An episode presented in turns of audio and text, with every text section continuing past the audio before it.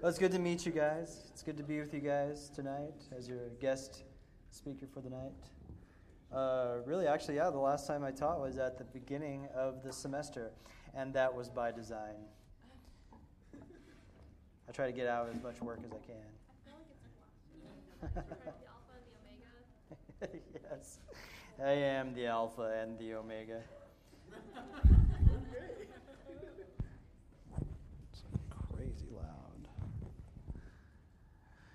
Well, I was going to ask you, hey, what, what's, what's been our theme for the semester? Anybody? Pop quiz? Uh, Sharks, yes. that probably has been the more significant theme for the semester. Sharks. What's been our theme for the semester? Oh. Looks of blank stares and confusion. yes. Uh, can I see some ID, right? Uh, identity. Really, I mean, you can, you can put, put, put all that down into one word identity. So now here's the, here's the actual comprehension question. What are some of the things that we've talked about along the way in that? Anybody? Who I am as a woman. Who I am as a woman. Yes. What? Who I am as a man. All right, good. Okay. Okay, we've nailed down two. What else? Who I, who I am as someone in relationship, right? Yes. Yes, which includes marriage, right? Um, there we go. All right. About half of these will will get the other by just extension, right? yes. Who I am as somebody in the workplace, right? What else? Who I am in waiting. Yes. What, what was that, what, what does that mean? What's that about? Yeah. Yeah. Right. And this beautiful lady over here was so eloquent for us in that, right? What else? oh, I ask myself that daily. What's that? Who I am in trials, yes. Yes. When when horrible things are taking place in my life or I've been through really horrible things, who who am I as a follower in the midst of that kind of thing? Anything else you remember? As a student, yeah, yeah. That's a pretty uh, that's a pretty hot theme right now, right? Yeah. What else? Anything else you remember? I'm trying to remember any others. Brandon, yes, Brandon talked about. Uh, what did Brandon talk? It was really good. It was, it was, he talked about being Brandon. Right? Right. My identity as Brandon Pierce, right? That's it. Yes, who I am when nobody is wanting. Brilliant. Thank you. Yeah. yeah. Now there, there's a there's a kind of a common denominator under all of these themes, and it's and it's about what they address. And what what is that? What's the one thing you can kind of put under all of these themes that who am I? Right? Right? And there's a, there's a very important word in that. It's the pronoun. Who am I? Right? All of these things have addressed uh, how we think of our identity as an individual, right? As uh, in, in, the things that you face and the things that you go through. How do you think about your relationship with God? How do you carry out who you are as a follower, as a disciple? Um, and we even began the semester with, with a story of an individual, right? Who was that? Anybody remember? Kind of what launched us? What? What? It has been a long bit. Yeah, the story of Paul, right? Yeah, Paul. We talked about. no, we, we, we, we started with Paul, right? Because we love the story of Paul and how how Paul came to be Paul, right? How Saul became Paul. And, and I mean, how did Saul become Paul? It was because of a, an extraordinary encounter with Jesus Christ. Um, and and that, that led us to the conclusion you can't have a real encounter with Jesus Christ and not be changed by it. That's what transformation is. And that's the, that's the work of God is transformation. taking one thing and making something else out of it. And, and in our case, and as the people of God, making something really extraordinary and making something holy and making something that is perfect in His sight. And so then, you know, we then we just we've explored how we live that holiness out in all the areas of our lives, right? But that's us. That's I. That's that's our story based on God's story, and all of that is extremely significant.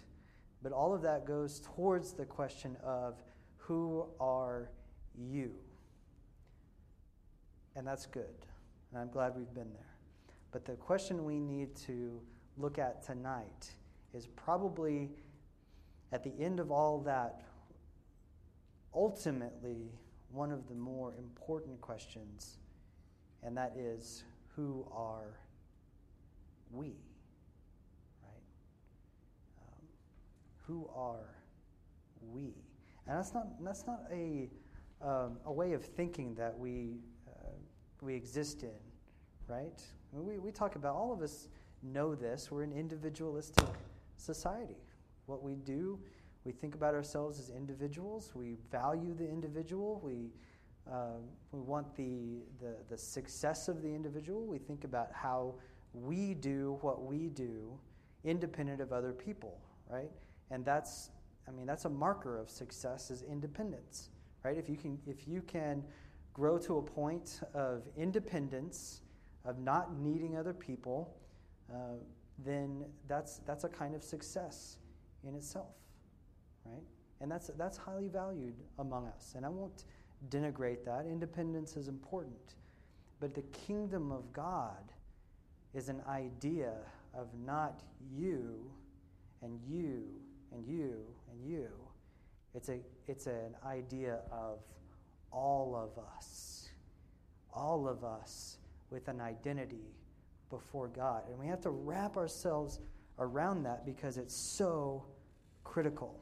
And this is not just a theological nicety. Okay?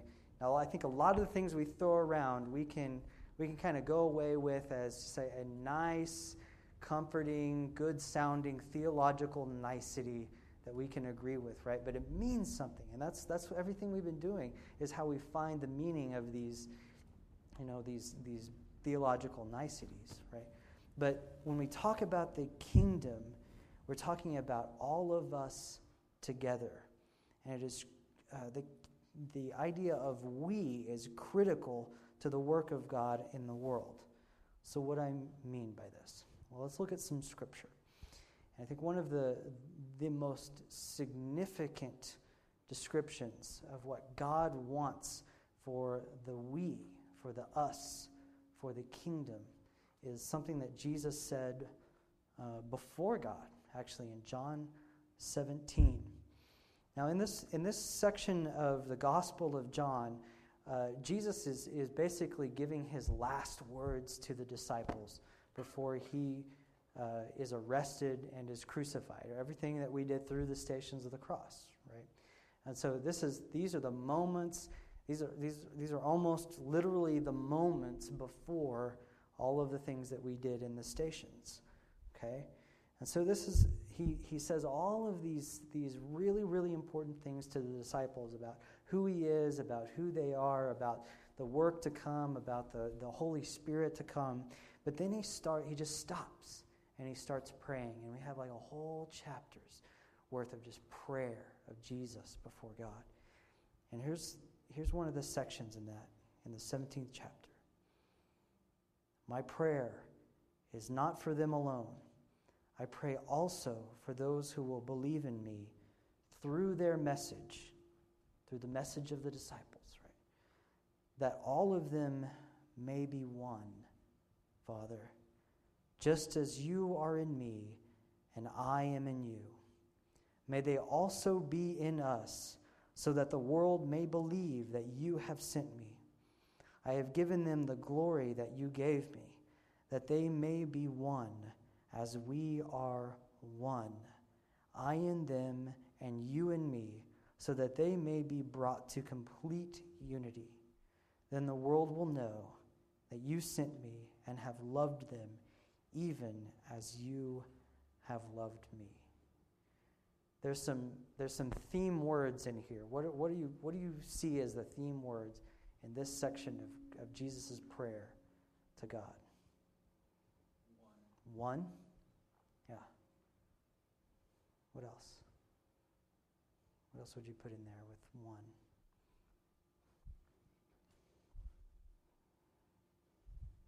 What's another word that is very closely related to one? Unity. Unity, right? He's praying, he's fervently praying. Jesus Christ himself fervently praying. And it's, and it's, almost, it's like this, it's almost this, I sense a begging kind of prayer before God that his people be one, that his people be unified. Now, what does that mean? What, is it, what does it actually look like for God's people to be one, to be unified? Talk to me. What does that actually look like on the ground? Right here in this room, right now. Okay? Coming together to praise God. Good. What would you add to that? Yes, Jenna. Getting busy for Jesus together. Getting busy for Jesus together. Excellent. Great picture. I like it. Loving each other, okay?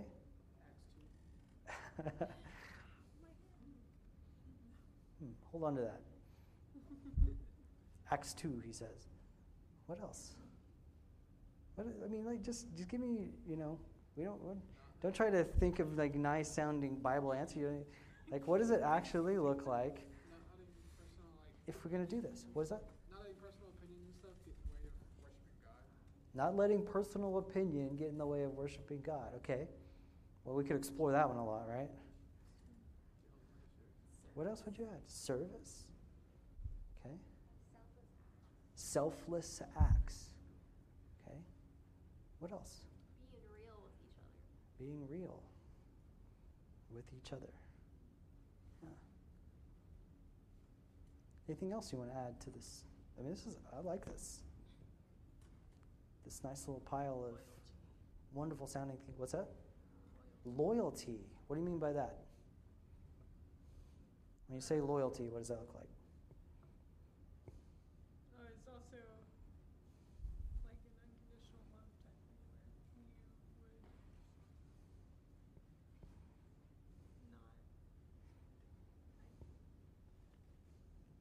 It's okay. Keep going. You got it. When you're like.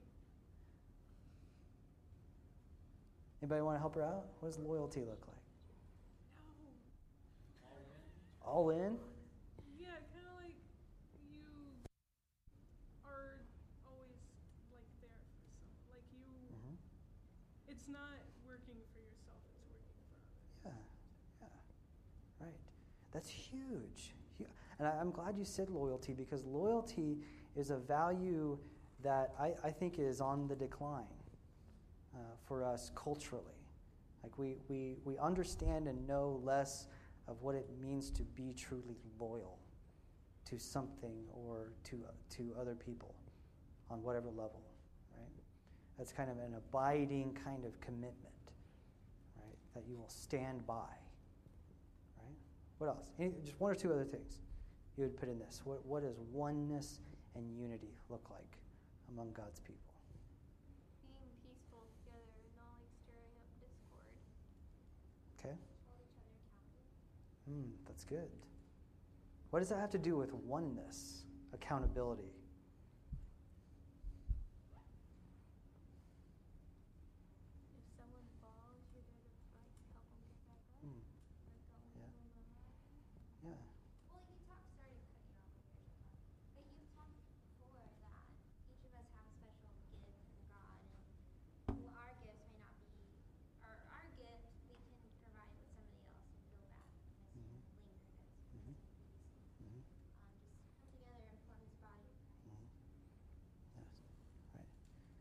Accountability is, is a tool to keep us all moving in the same direction together, right? Yeah. You gonna add some more? Uh, Something yes. Going along with what she said, like they drill into our heads in RTC, you know, it's like you fail and you also succeed as a group. Like if somebody's Mm. failing, it's not necessarily only their fault. It's because you know nobody's talking to them, maybe else? nobody's asking them, hey, why don't you go to church, you know, or Mhm. something like that. Mhm. You know, it's just as a group, you know, you see su- success and failures together. Kind of. Mhm. Yeah. I had a, uh, I had a very long, deep conversation with somebody else, um, just just a few weeks ago, um, who was very, very convinced that um, it is not necessary uh, to be in community, uh, to be faithful. Uh, it's not necessary uh, to be a part of a church or part of a group or anything to to be faithful. And maybe maybe that's true. I get, maybe you can be a believer and not be connected to anybody else. Uh, but I think it is extraordinarily counter to the whole design of the kingdom of God uh, to, to be an independent disciple. Because those two words are necessarily contradicting to each other, right? Because disciple says, I am a follower. Right? Disciple says, uh, I am, uh, there, there are no lone disciples ever anywhere in all of Scripture. Right? You, now you have extraordinary people. We've talked about Paul, right? You have extraordinary characters throughout, but everything is always from the very beginning of time in the context of community, the community of God's people. Okay? Now, so we talk about what oneness and unity looks like because that's the desire. We've, we've established that as one of the primary desires of Jesus for his people that they be together, that they be one. And I'm glad that we didn't put out things like we all think the same things, we all have the same conclusions or the same opinions or the same whatever. Uniformity, right? Uniformity is not the same as oneness and unity. Because if, we, if, if Christ is calling us to uniformity, then what, what's our chance of success? Just about zero, right? Because there is nobody in here that is exactly like me. There is nobody in here that is exactly like you. And there is nobody in here that is exactly like Jesus. But we have pictures. We have extraordinary pictures. And you know where we're going, right, Austin? You know where we're going. It will always go there, right? Right? What's the picture? Acts 2. Man, you just can't get better than Acts chapter 2, right? At the end of Acts chapter 2, here's a picture of exactly what Jesus is praying about. So you have the concept, right? Here's the picture. And this is the, the, the very first group of believers, fresh out of the water from the, from the day of Pentecost. And now it's like, what now? Well, here's the what now. And we'll read this a million times, and we'll read it a million times more because it's exactly what we can be. And it goes like this.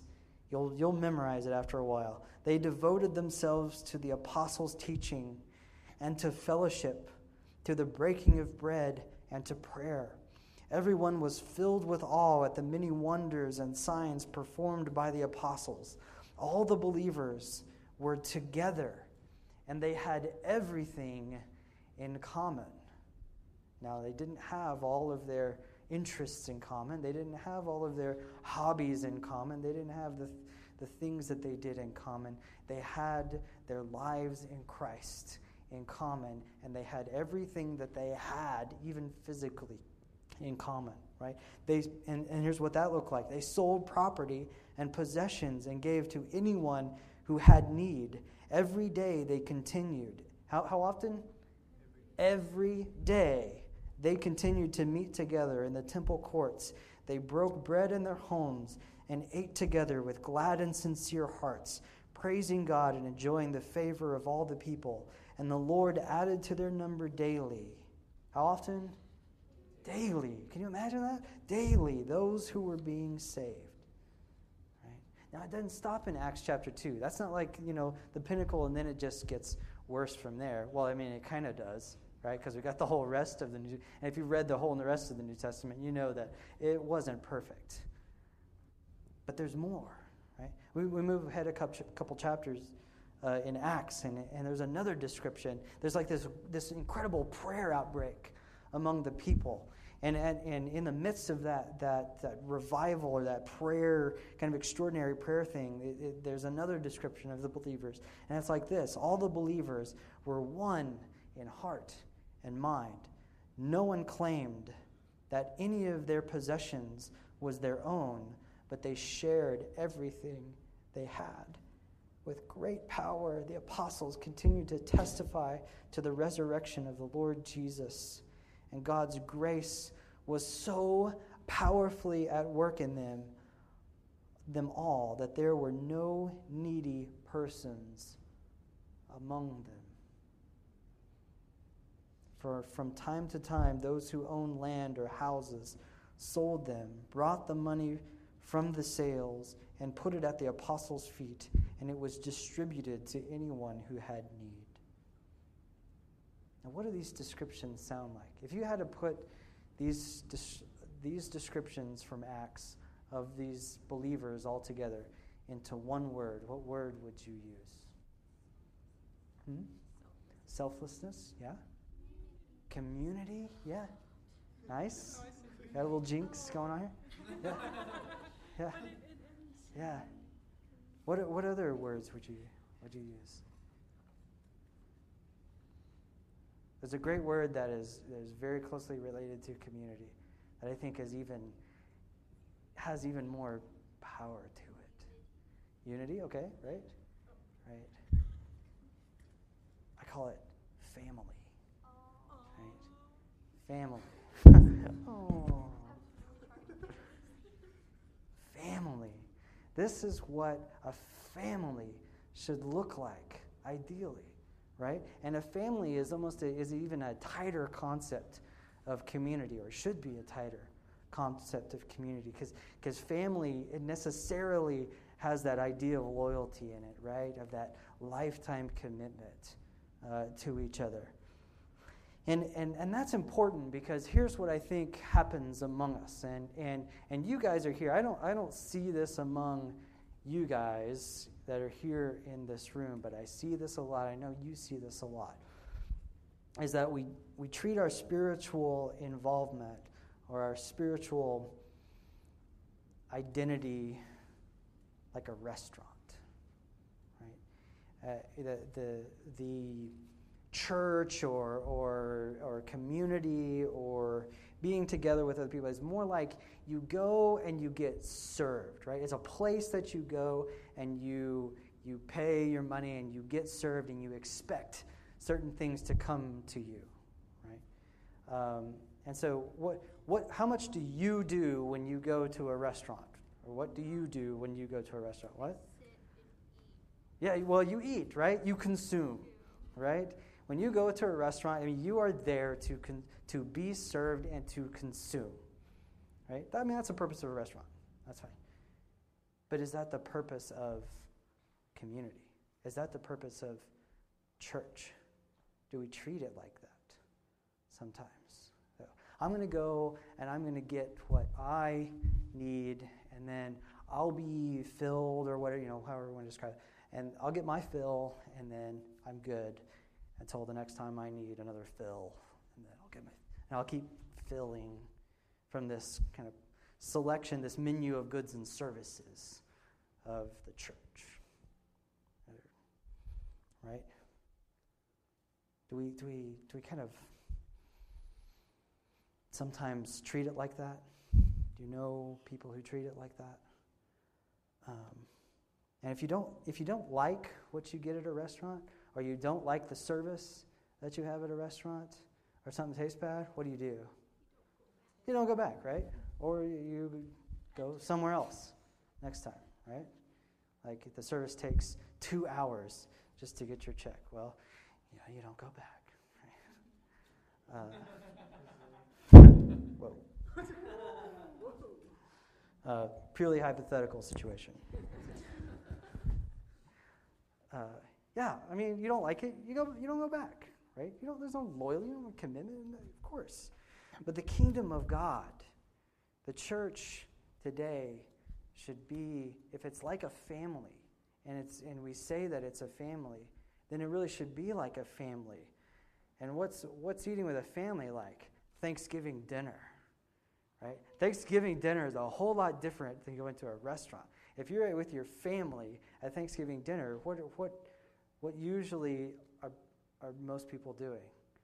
Helping in the kitchen. what? Yeah, dishes, right? Right? Somebody's somebody's setting the table. Somebody's making this part of the food. Somebody else is making for this part. Somebody is is doing the dishes. At the end, everybody is contributing to what is happening, right? That's a family. That's what a family should be, right? Yeah. It's not a community or church or ministry or whatever you want, whatever. It's it, that's that's the family, right? You go and you don't you don't feed from it.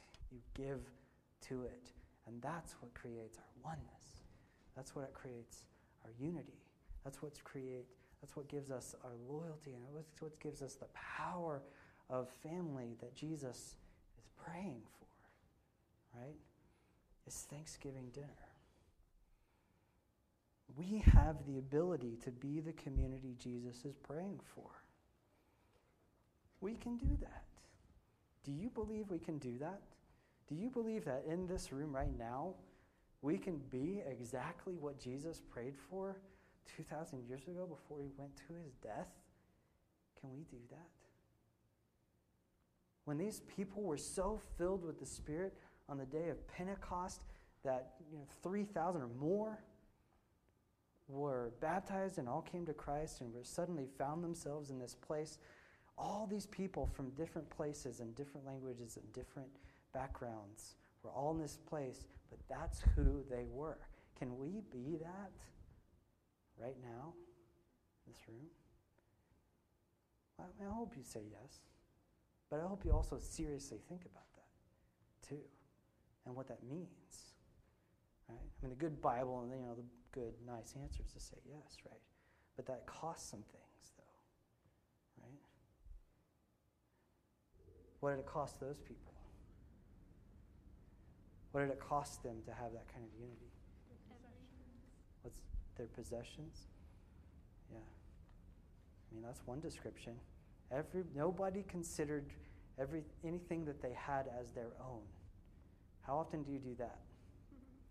How often do you consider everything that you have, or what little you may have, as not even your own? Sit chair and someone else sits. It's my chair. You're right. That's how that's how territorial we are. Like that's my chair. Right? It's not even your chair, but it's your chair. right? Yeah, no. Nothing they had was their own. Can you imagine a world where no, nothing voluntarily and freely by the motivation of God, nothing that I have is truly my own. Right? What I have, what I have is God's and is therefore yours as well. Right? Do we treat do we treat even our stuff like that? How are we investing in each other? How do how are we doing to really or what are we doing to really know, love, serve and be there for each other? Is there someone who knows that they can talk to you about anything at any time? Can you think of who that person is or who those people are right now? If you can, then you're on your way to knowing real community. If you can't, then let's all walk together so that we all know that we can. Right? Are you willing to share or give up what you have for the sake of people around you? Man, I love that list. It's up. I, I will love that list till the day I die because that represents everything that we're talking about here. Here is what I can do for you, right? That's the Acts 2 model. What I love about a ragtag group like this is, is that if you describe each one of us, this is an amazingly diverse set of people. Have you ever thought about just how different everybody in this room really is? I mean, even this little group right here, right now, is unbelievably different from each other. If we just laid everything out, right? Um, I mean, we've got liberals and conservatives and libertarians, and we've got black people and white people and uh, maybe some people of indeterminate race.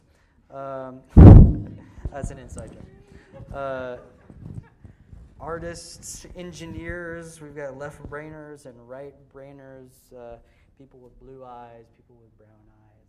Uh, we've got so many different kinds of people in here, and so many reasons so why we should be conflicted. Um, I mean, we've got we've got different spiritual backgrounds in here. We've got different theological beliefs about various things in here. I mean, and that's getting to our spiritual identity, right? But yet we can find some unity in that.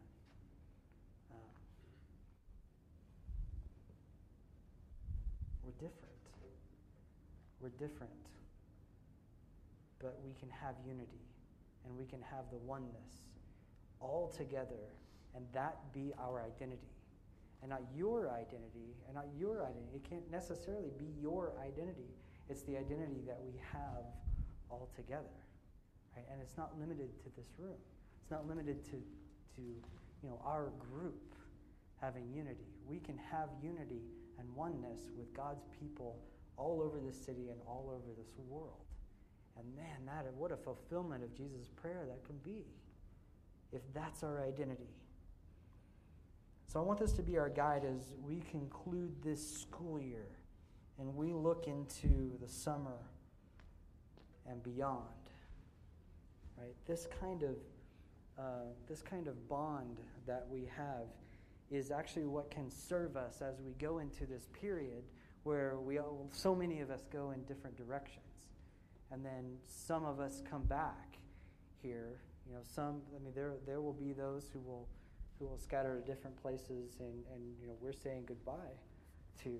But this unity can last through that as well, right? Because this, this unity is powerful and it's everlasting.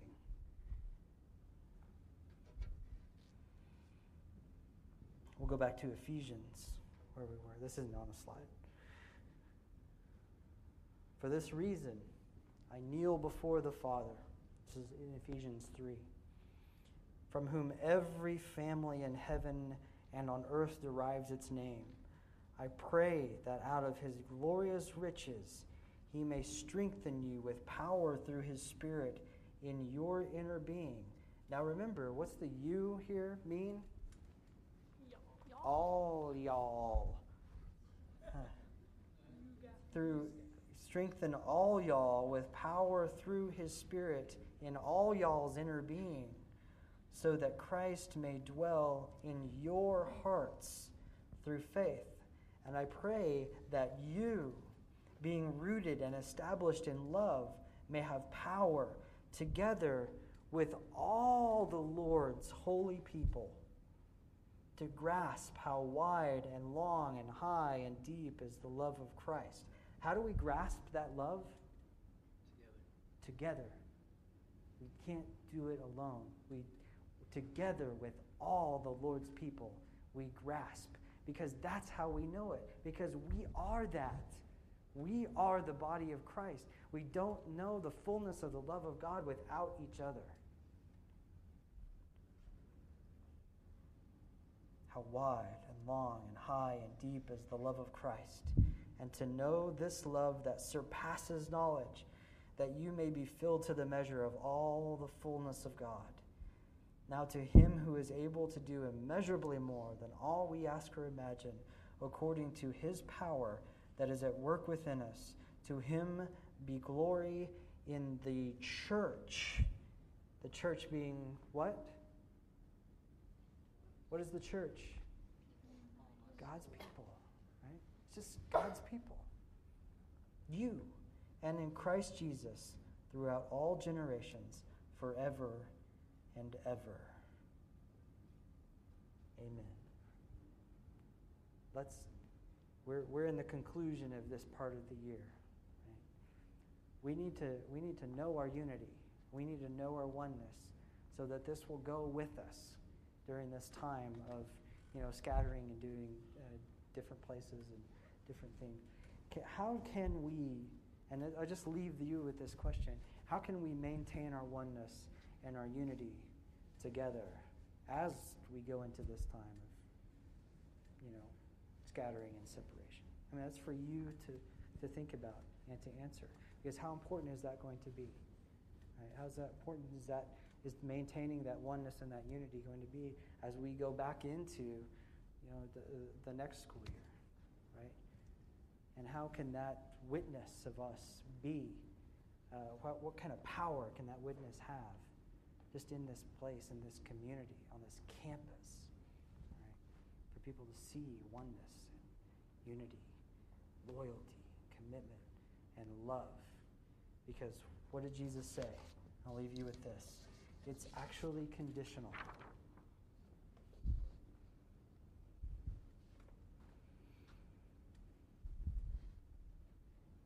May they be may they also be in us so that the world may believe that you have sent me.